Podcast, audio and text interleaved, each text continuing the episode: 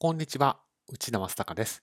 収益認識会計を分かりやすく簡単に解説するシリーズの今回は、本人代理人の判定の適用指針44項の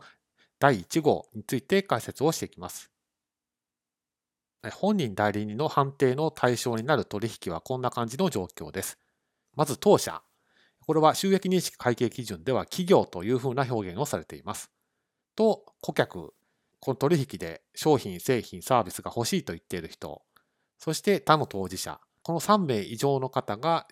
登場する場合に本人代理人の判定の対象になるということです。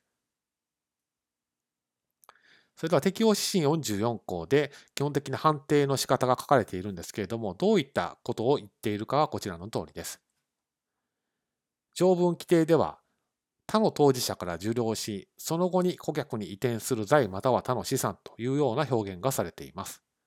つまりどういうことかっていうと、今当社は持っていないけれども、後日他の当事者から購入引き取って、それを顧客に提供できる状況にあると、まあ、そういったことを求めているのがこの44項の第1号になります。まあ、そういった場合、取引当事者は3名いるけれども、実質このビジネスを回しているのは当社ですから、当社が本人になると。まあ、そういった発想で規定されているのがこの44項の第1号ということとなります。